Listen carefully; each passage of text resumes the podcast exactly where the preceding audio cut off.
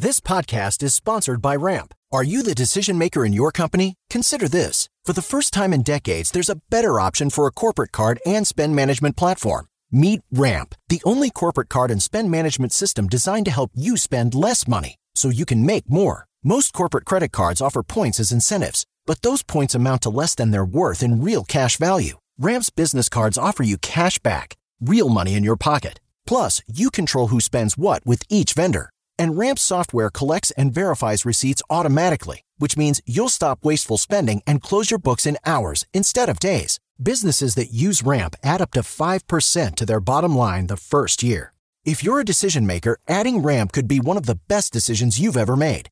And now get $250 when you join Ramp for free. Just go to ramp.com slash easy. Ramp.com slash easy. R-A-M-P dot com slash easy. Cards issued by Sutton Bank and Celtic Bank members FDIC terms and conditions apply. This show is supported by listeners like you through our Personal Finance Society, which is a fancy name for our Patreon members. You can join up with other Oh My Dollar community members to support episode transcripts, live streams, and more by making a pledge of $1 or more per month. Patrons get cool perks like cat stickers, discounts, and a special badge in our forums. To learn more, you can visit ohmydollar.com slash support.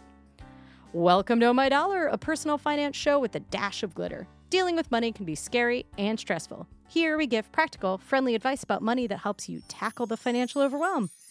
I'm your host, Lillian Karabaic. Today we're talking about time. Time is money, but many of us know exactly where our money goes, but have no idea where our time goes.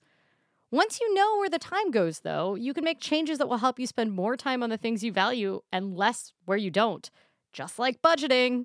For example, do you know how much time in a week you spend in meetings that don't accomplish anything, doing dishes, chatting with coworkers about this weekend's soccer game, reading to your kids, watching YouTube videos about people who escaped polygamist cults?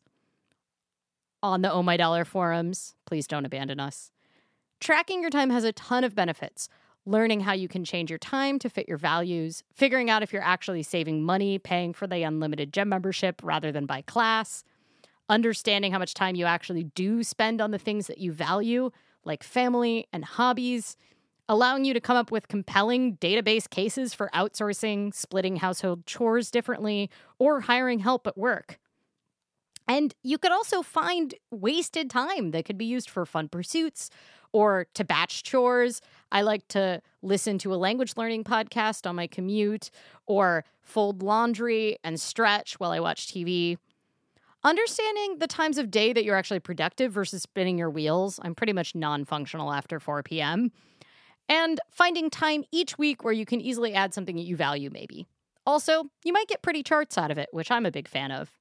This month on the White Dollar Forums, we're doing the March of Time Challenge, which is a time tracking challenge that everyone is participating in. And even if you're hearing this deep into the month, uh, you only have to track for a week, so you still have a chance to join. Uh, and you can check it out more out about it at ohmydollar.com slash time. But we have literally the most expert guest on time tracking today. Laura Vanderkam is the author of several time management and productivity books, including Juliet's School of Possibilities, Off the Clock, I Know How She Does It, What the Most Successful People Do Before Breakfast, and 168 Hours. Her work has appeared in publications including The New York Times, The Wall Street Journal, Fast Company, and Fortune. And she's the host of the podcast Before Breakfast and the co host with Sarah Hart Unger of the podcast Best of Both Worlds. She lives outside Philadelphia with her husband and five children, and she blogs at lauravanderkam.com. Hi, Laura. I'm so excited to have you on. I've read your books on time tracking many times. So I really want to know how did you get started down this journey of tracking time? Like, what was your journey into tracking your own time? Yeah, so I'd had many other people track their time, and so I thought fair was fair. And I had tracked my time a few times here and there over the years um, as I was having other people track their time to figure out where the time really went. And then in April of 2015, I decided, well, let me just keep going. I'll, I normally had people track time for a week, so I started for a week. I went for another week. I went for another week. And here we are, um, almost five years later, and I am still tracking my time. So, yep, I know how I've spent every half hour of my life since April of 2015. that you know when you say it like that, it sounds pretty intense. it sounds crazy. Does it feel? Does People it? are like, let's turn off the radio now. well, and I track I track like a ton of data about myself. I publish an annual report every year, and I've been tracking data since like way before people had smartphones or Fitbits, so like it wasn't normalized. But time was one of those things where it was really my last frontier of tracking. Like I track how many I can tell you how many tacos I ate, how many drinks of coffee I've had any given day of the past de- over a decade.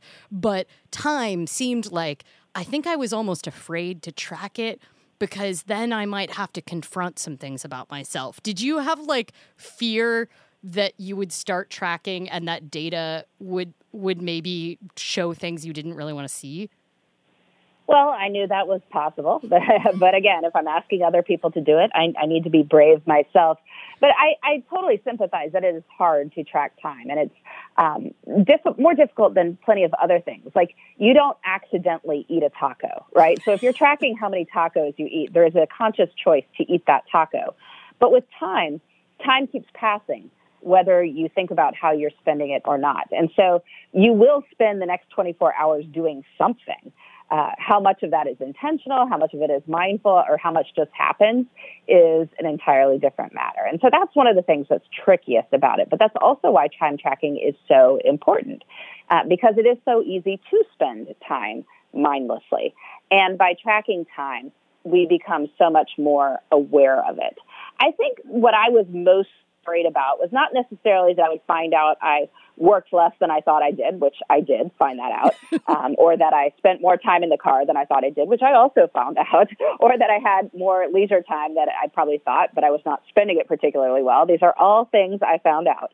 But my biggest worry was that I would become so hyper aware of time that it might make me, I don't know, anxious about it. Like I was, mm. you know, saying I would check in on my time every couple of hours at least for a long time.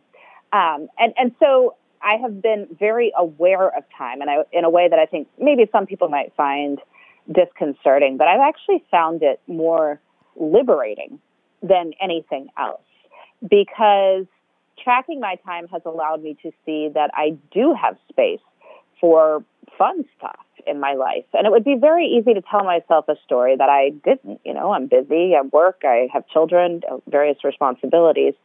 But knowing where the time goes allowed me to see that I could make choices with my time. And so that's been worth that level of accountability. Yeah, I think time is such so interesting because, you know, I, I work with a lot of people that are very anxious about tracking money. And sometimes it's the same thing where they're very scared of that initial, like, oh, but then what if I find out exactly how much I'm spending on takeout and then have to change my behavior or something like like they're scared of what they're gonna find. But money is a finite resource and time is a finite resource, but time is one of the few things that we're we are all given equally on a daily basis, right? Like we all get 24 hours. And so it's it's fascinating to think about a resource that is like one of the only equitable resources as far as allocating time. And obviously, we all have different levels of privilege and access to maximize that time or make it efficient or make it leisure leisureful.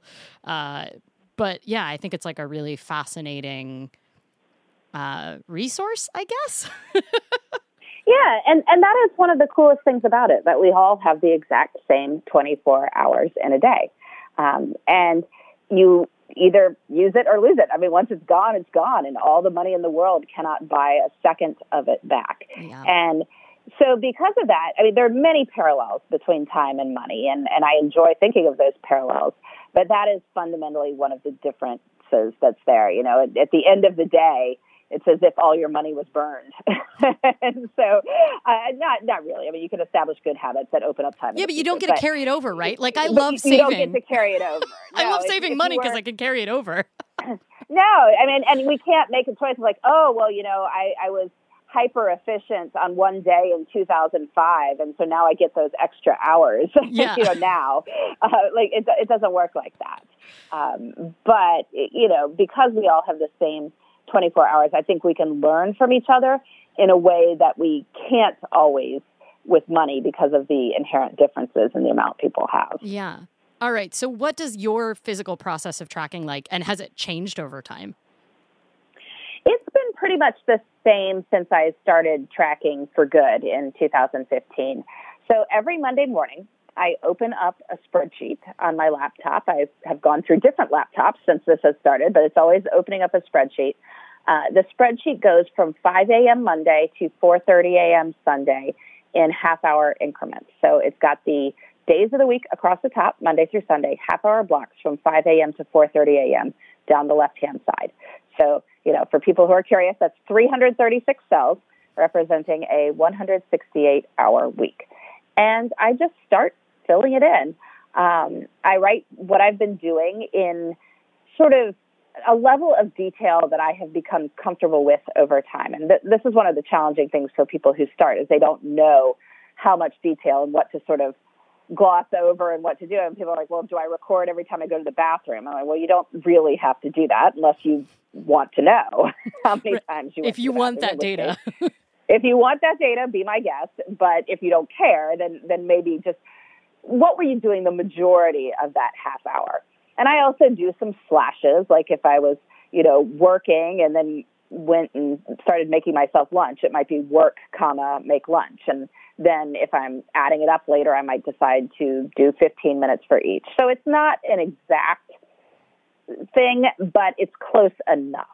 And by doing it as life is going, maybe checking in three or four times a day, I can't get too far off.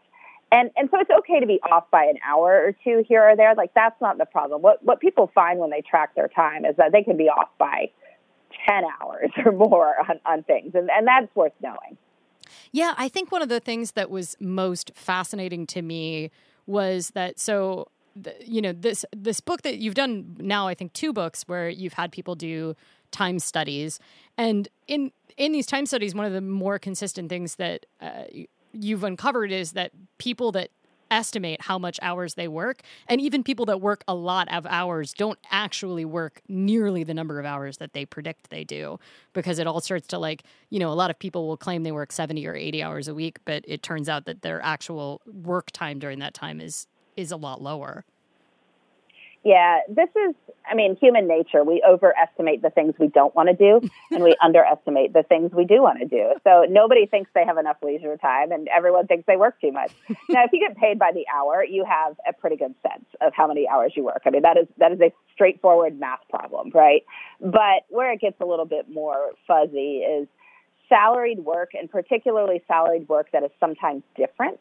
Um, so if it's not the exact same every single day, then we have a tendency to remember our longest days as typical mm. and maybe our longest weeks as typical too. And so I'll hear from people, they'll be like, well, I was tracking my time and then, you know, my tooth broke, so I had to go to the dentist on Tuesday morning and take a half day at work. Should I start over with tracking? I'm like, well, unless that will, nothing will ever happen to you again that right. causes you to, to have to take time off work or to come in late someday or whatever. I mean, unless that will never ever happen to you again, then, then actually that week is probably more typical than not. That's you. One thing that I noticed is that you say that every every person says, "Oh, this week was unusual." The first week they track their time, and I see the exact same thing when people. I usually I try to make any anybody who comes to one of my classes track their expenses like on paper for the first week that they do it. And for people that have never tracked their expenses like in that way before, everybody would be like, "Oh, this week was weird. I had to pay school fees," or "Oh, you know, something totally unexpected happened and I had to go out to dinner." And here's the thing I've learned after years of budgeting no month is ever the same, right? Like every week has something exceptional. I, I, find it really interesting that time ends up being very similar. Yeah, there are always these known unknowns. I think that was the phrase uh, mm. Donald Rumsfeld once used. Uh, so there are, of course, unknown unknowns that you have absolutely no idea could happen to you. But the known unknowns are things like, well, you know, somebody will have something go wrong, some unexpected expense, expense will come up. And it's the same thing with time. Like you know people are like oh well i couldn't get this done this week because the the kids were sick or you know we had snow and so things were delayed. It's like well you know if it's winter those things happen. I mean this is this is not unexpected. And and really good time management just like really good budgeting accounts for that. You know you build in space for the unexpected to happen and you don't know exactly what the unexpected thing will be but you can be almost positive that something unexpected will happen. So you have to leave a little room for it. Yeah, I was thinking I was thinking of this interview today when I ended up getting completely derailed by a phone scammer for almost an hour because we we got I, I, work at a radio station and I, I handle the finances there. And we had gotten a um, a phone scammer pretending to be the utility company saying we had an unpaid bill. And there were like a number of reasons why it was almost presumably believable that we had missed this because we like around there. Yeah we, well we operate a bunch of LLCs and they have like different billing addresses. And so I was like I was like oh it's totally feasible that a bill got mailed to a different one. And I had to like log into our online accounts check these account numbers to make sure it was wasn't really a scammer. And I lost like an hour of productive time. And I'm an hourly employee. So like I, if I if I have an hour that I don't spend doing the stuff I need to do, and instead trying to make sure I don't get scammed by someone who wants you know me to pay them five hundred dollars in the next half hour, then I end up in this situation of like, oh yeah, that's time I'm not going to get back. like, yep, exactly. Gone. It's gone. So, is there something that you find is extremely consistent that people find when they first start tracking? Like they spend too much time on one task, or that they do way more dishes or watch more TV than they expect? Well, they actually do fewer dishes than most people think. um, you know, I, I, there there are all sorts of things people find. Um, we we lose a ton of time in transition, mm. and we lose a ton of time not thinking about how we want to spend our time. So one example of this is that you know Saturday morning. It's nice to have a nice leisurely morning. You know, I have young kids, so we never have leisurely mornings, but I'm sure some people have leisurely mornings out there. Um, but if you don't think about what you'd like to do with your Saturday, much of the Saturday can be gone before you actually get around to doing it. You sort of spend this time kind of puttering around the house, looking at social media, watching TV, and none of it is kind of this high quality leisure that we claim we have no time for. But if you thought about, you know, what do you want to get up on Saturday and go do? Well, you can find space for a lot more stuff. Like if you've made plans ahead of time to go meet friends and go for a hike or, you know, some crazy thing like a boat ride or, you know, just things that you'd have to plan ahead to do. The kind and of stuff you post about on Instagram rather than the stuff yeah. that you hide on Instagram. Yeah, yeah, exactly. You know, the things that make you the kind of person that other people want to be when right. they're looking at Instagram. but those are the things you have to think to do. And if you haven't thought to do it, like it's going to be three o'clock on Saturday, and you're not going to go for the hike at that point because it's going to be dark before you, you know, get there and get back. So, by not thinking about our time, we waste all kinds of time. Now, I'm not saying there aren't obvious time wasters. People waste tons of time surfing the web, you know, checking their inbox every 20 minutes or every 10 minutes. Uh, but I think the mindlessness is is the biggest culprit. Yeah, our forums tell you how much time you've collectively spent on the forums for Oh My Dollar, and a bunch of people were like, "I don't appreciate that it gave me an automated badge to remind me that I've checked in every single day for a hundred days." yes, we, say congratulations. You spent 20 hours this week on this forum. yeah, it's the kind of news people don't want to get. Hey, that's my business. It's connecting with other people. It's great, right? Uh, so, are there is there common like fallacies that you find that people tell themselves about their time? Is it just that they do more of the things they don't like and less of the things they like, and that's kind of one of the common stories, or? Yeah, I think you know there's a common story people tell that I have no free time whatsoever right? That's that's a phrase people will say to themselves. And there are certainly, you know, moments in life that are rushed and harried. And if you are looking for those rushed and harried moments, you will find evidence that your life is rushed and harried. But if you are looking for evidence that um, your life is not so rushed and harried, then you can find evidence to support that too. Uh, when people track their time, they tend to discover that there is some free time. Uh, it may not be as much as they want, but it's some. And not as much as I want is a very different story than never. So, so that is one of the key takeaways that people get from tracking time is that the never story is, is overstating things. Not as much as I want is totally true, but not as much as I want is a much more productive story because then you say, oh, well, could I scale it up over time? Could I find ways to do more of these things that I am doing? Uh, and that you may be able to do. Yeah, I think one of the things you you had a name for it, but it was like the everyday fallacy or something like that, where you were saying that like people believe that they don't ever do anything if they don't do it every day, but it turns out that like I think the example, one of the examples you gave was like tucking your kids in at bed at night and reading them a story. Like, sure, maybe you don't get to do it every night, but you get to do it four days a week. And that's pretty good on the balance. Oh, definitely. Yeah, I tell people don't fall into the 24 hour trap. That might be the phrase you're looking oh, yes. for. um, I, I, I suggest people have more of a 168 hour mindset. 168 hours is the number of hours in a week. That's 24 times 7. Um, so if you have that mindset instead of the 24 hour trap, you start looking at time more holistically. And, and so on any given night, you'd be like, oh, well, I didn't read bedtime stories. This is horrible, terrible. Or, you know, I got stuck working late tonight. That's horrible, terrible. Or I didn't exercise today. This is horrible and terrible. Which, you know, if it's every day, okay. But if some days you don't exercise, but other days you do, well, great. Like, so let's celebrate the fact that you're doing something three to four times a week instead of holding it out for every single day, which there are very few things that people do every single day. I mean, people will tell you, oh, I exercise every single day, and they mean five days a week. Um, people will tell you, you know, I, I go to the office every day. Well, they mean five days a week. Again, yeah. these somehow when things happen more than four times, we start it, especially if there's things we don't necessarily want to do, we start giving ourselves credit for every single day. But yep. that is not true. Uh, yeah, that's really fascinating. So you, I think one of my favorite parts about your book, I, I know how she does it, was that you conducted this large survey of financially successful mothers who worked full time, they had hobbies, uh, they had young kids, and they also tracked had them you had them track their time. Was there commonalities you found in the way they managed their time, or was it extremely unique? Well, everyone was a little bit different, but I saw a few commonalities. Um, you know, so these were people who were very high income, um, so big careers. They did work more than 40 hours a week, um, you know, so people are always interested in finding that out, but it wasn't that much more than 40. And that I thought was very interesting because we often think that, oh, well, if you have a, you know, big job, it's going to require working around the clock, you know, 80, 90 hour work weeks. And that was just not the case. Uh, the average in my study was uh, 44 hours. Um, nobody topped 70 hours in the week they tracked, and the people who topped 60, almost all of them had some reason that it, you know, they could tell you it was not a typical week. I would mm. say there's never a typical week, but it would say a week where they were running a conference for four days. Well, yeah, I mean, right. you're there at the conference from 7 to 11 every day. That's going to drive up your work hours pretty quickly. Um, or, or, you know, it's an accountant right before the tax filings. Yes, those are long weeks. Yeah.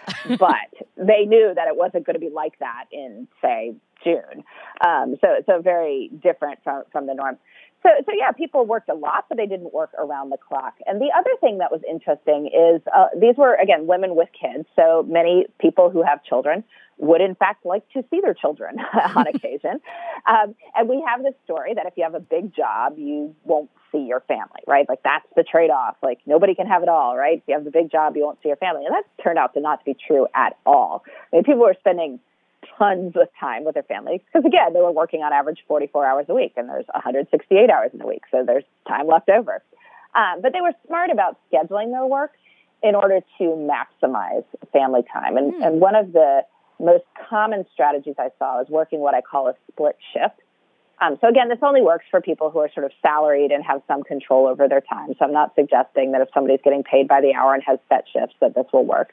But a lot of these women would leave work at a reasonable time, say, you know, five or something like that, go home, spend the evening with their families, then do some more work at night after the kids went to bed. And by doing this instead of working straight through, they were trading off work time for what might have been TV time mm. instead of work time for family time. And that was a trade off that many people were willing to make. And that's how they were able to work longer hours and yet still have a full personal life as well.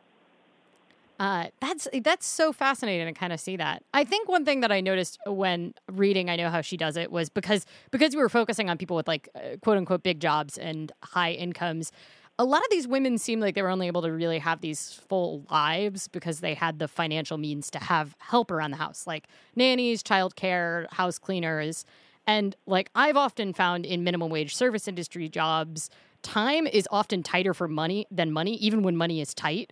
Um, especially like even if you're only working part time, when you're trying to save money, time is often the substitute, right? So everything ends up taking longer when you're in poverty, like long drawn out processes for government assistance, the wait to get seen at the one clinic that accepts Medicaid, the longer commute on public transit versus your own car, or like one of the big ones is like if you work service industry, these irregular shift schedules where you only get them on Saturday when the week starts on Sunday it means that like every week you have to like shuffle to get you know childcare covered or whatever. Do you do you think that someone that's in that situation would actually get value out of time tracking? Or do you feel like it's one of those things that's like it's once you've once you're at a certain income level then you're kind of in the stage where this is going to be valuable? I think it's still valuable to track time. Um, and the same as it might be valuable to track spending, even if you understand that there are certain things that are not necessarily ideal, um, that may be out of your control. I mean, as you mentioned, it, it is expensive to be poor, and it's expensive in terms of time to be poor as well. Uh, this is one of the great unfortunate things in life.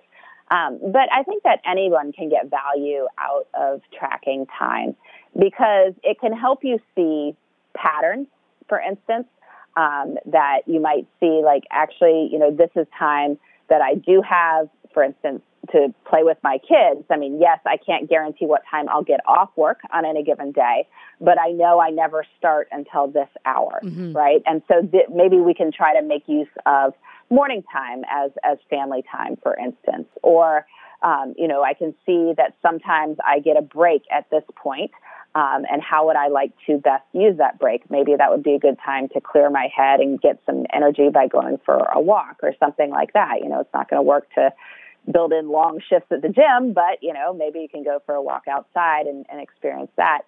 Uh, you know, you can see that um, you know when might be good to go to bed if uh, it's yeah. you're tending to have to wake up at a certain time. Uh, maybe you want to try your best to have a bedtime um, in order to maintain that and, and have some control over that. So it, it can help in any circumstance.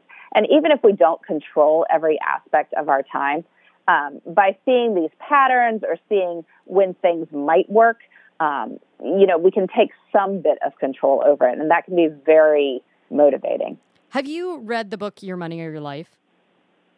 I have, in fact, read that book. Yeah, I think one of the fascinating things, which I think dovetails really well with time tracking in your work, is they have you com- calculate essentially what your life energy, like that your what your real hourly wage is, and I think it's extremely eye opening because I think most people that don't make a lot of money are very that are paid hourly are very familiar with the like okay i have to work 5 hours to be able to buy that thing but one of the big things that book does is it looks at all of the expenses and costs in terms of your time that your job has. So, for example, I have, you know, a half an hour commute each way, and that hour lowers my real hourly wage overall.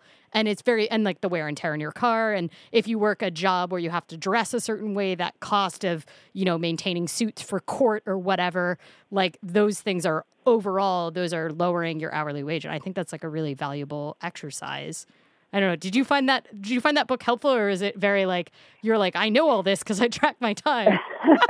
well, I do. I know these things, but I one of the quibbles I have with a lot of the people in the sort of financial independence, early retirement movement is in many cases work is portrayed as this bad thing that is keeping you from the life you want. And, you know, I don't think work has to be that. I think it, you know, sometimes it is, and that's too bad. And I hope people can build a wonderful life outside of work then. But for many people, there are some really cool aspects of their jobs. And I know in my case, like I love what I do. And so I don't view the hours I'm working as some, you know, subtraction from my life force or whatever the, the words were in there. Yeah. But, uh, you know, it's, it's, it's just part of who I am. Right. And, and so, um, Spoken like a true New Yorker, right I think there. there's some. Yeah, I think there's some, well, there's some nuance to, to this. I, I, I think we we have to. It, you know, we don't want to give our whole lives to work, but it's also really cool to have work that supports the rest of your life that makes you feel like a whole person and like you're contributing meaningfully to the world. Yeah, I that's one of the like I I love what I do, um, and I'm I'm not in that camp of like a lot of the financial independence retire early people are in jobs that they they claim to like really hate but they pay them really well and i've never been in that situation where i have golden handcuffs because i love the work i do but i don't get paid extremely well and and it, so for me like the whole fire thing is i you're you have to be moving towards something right? You can't just be escaping work right? Because you still have to live a life regardless of yeah. how much money you save. So yeah, if you're going to retire early, what are you going to do with yeah. yourself? And, we, and we think see, about what that is. And hey, wouldn't it be great to find a job where you do what that is? Yeah. so. Well, and a lot of the people that have retired early that are even like really active in like Mr. Money Mustache and things like that, they're functionally doing work afterwards. Like a lot of them are flipping houses and you know doing doing construction on their own properties and stuff. And for them, it's more about work being optional. But it's very funny to watch. A lot of them end up d- treating blogging about financial independent retirement early like as a job after they retire anyway so it, it's not yeah, yeah it's no i know a lot of these people do blogging and writing and speaking and, and you're like that's my job like, hey that's my job exactly um, well, th- it has been lovely to have you on. Uh, I usually ask every guest what the best financial decision you've ever made and what the worst is. It doesn't always make the final cut. Do you have do you have any decisions that stand out in your mind? Well, I think a good financial decision is um, marrying somebody who is uh, as frugal as I am. I mm. think maybe fr- frugal is too nice a word. Cheap might be a better a better word. Um, but the two of us um, don't fight about money because neither of us have particularly um, huge spending habits. It's been awesome to have you on the show. Uh, this is like all been so fascinating and I really like your work. And I know that a lot of people right now are slogging through the time tracking and probably learning a lot as well as part of the Oda My Dollar community. So I'm sure your insight will be very valuable to them. Uh, if folks well, want, so. if folks want to connect to your work, whatever you've got going on, where do they find you? Yeah, you can come visit my website, which is lauravanderkam.com. I blog a couple times a week there. I'm very kind of 2006 that way. um, or you can listen to my podcast. I have an every weekday morning one called Before Breakfast. It's a little productivity tip uh, every morning. And another one called Best of Both Worlds. My co host and I talk about issues of work and family from the perspective of people who really love both. That's awesome. Uh, well, it was such a delight to have you on. Thank you so much for joining us. And, uh, yes, I really, I really hope that many people discover the wonders of time tracking through your work and hopefully this episode. Any parting wisdom you want to leave us with? Um, you know, that tracking time is really about giving you back time. I really do think that time discipline leads to time freedom because when you know where the time goes, then you can make good choices about it. And when you make good choices, you can make choices that open up time for the things you want to do. So don't don't fear it. It's not a sentence. It's not anything bad. It's something that can actually give you your life back. Uh, that is that is excellent excellent advice. Our show is supported by listeners like you and was underwritten by the Tamsin G Association, Warrior Queen, and Galena S. To learn more about supporting the show, you can visit ohmydollar.com slash support. I think that wraps our show for today. We love hearing from you. Email us your financial worries, your time tracking questions at questions at ohmydollar.com. Or you can always tweet me at Anomalily or at Oh My Dollar. Oh My Dollar is recorded at the X Ray FM studios in Portland, Oregon, and is syndicated through PRX.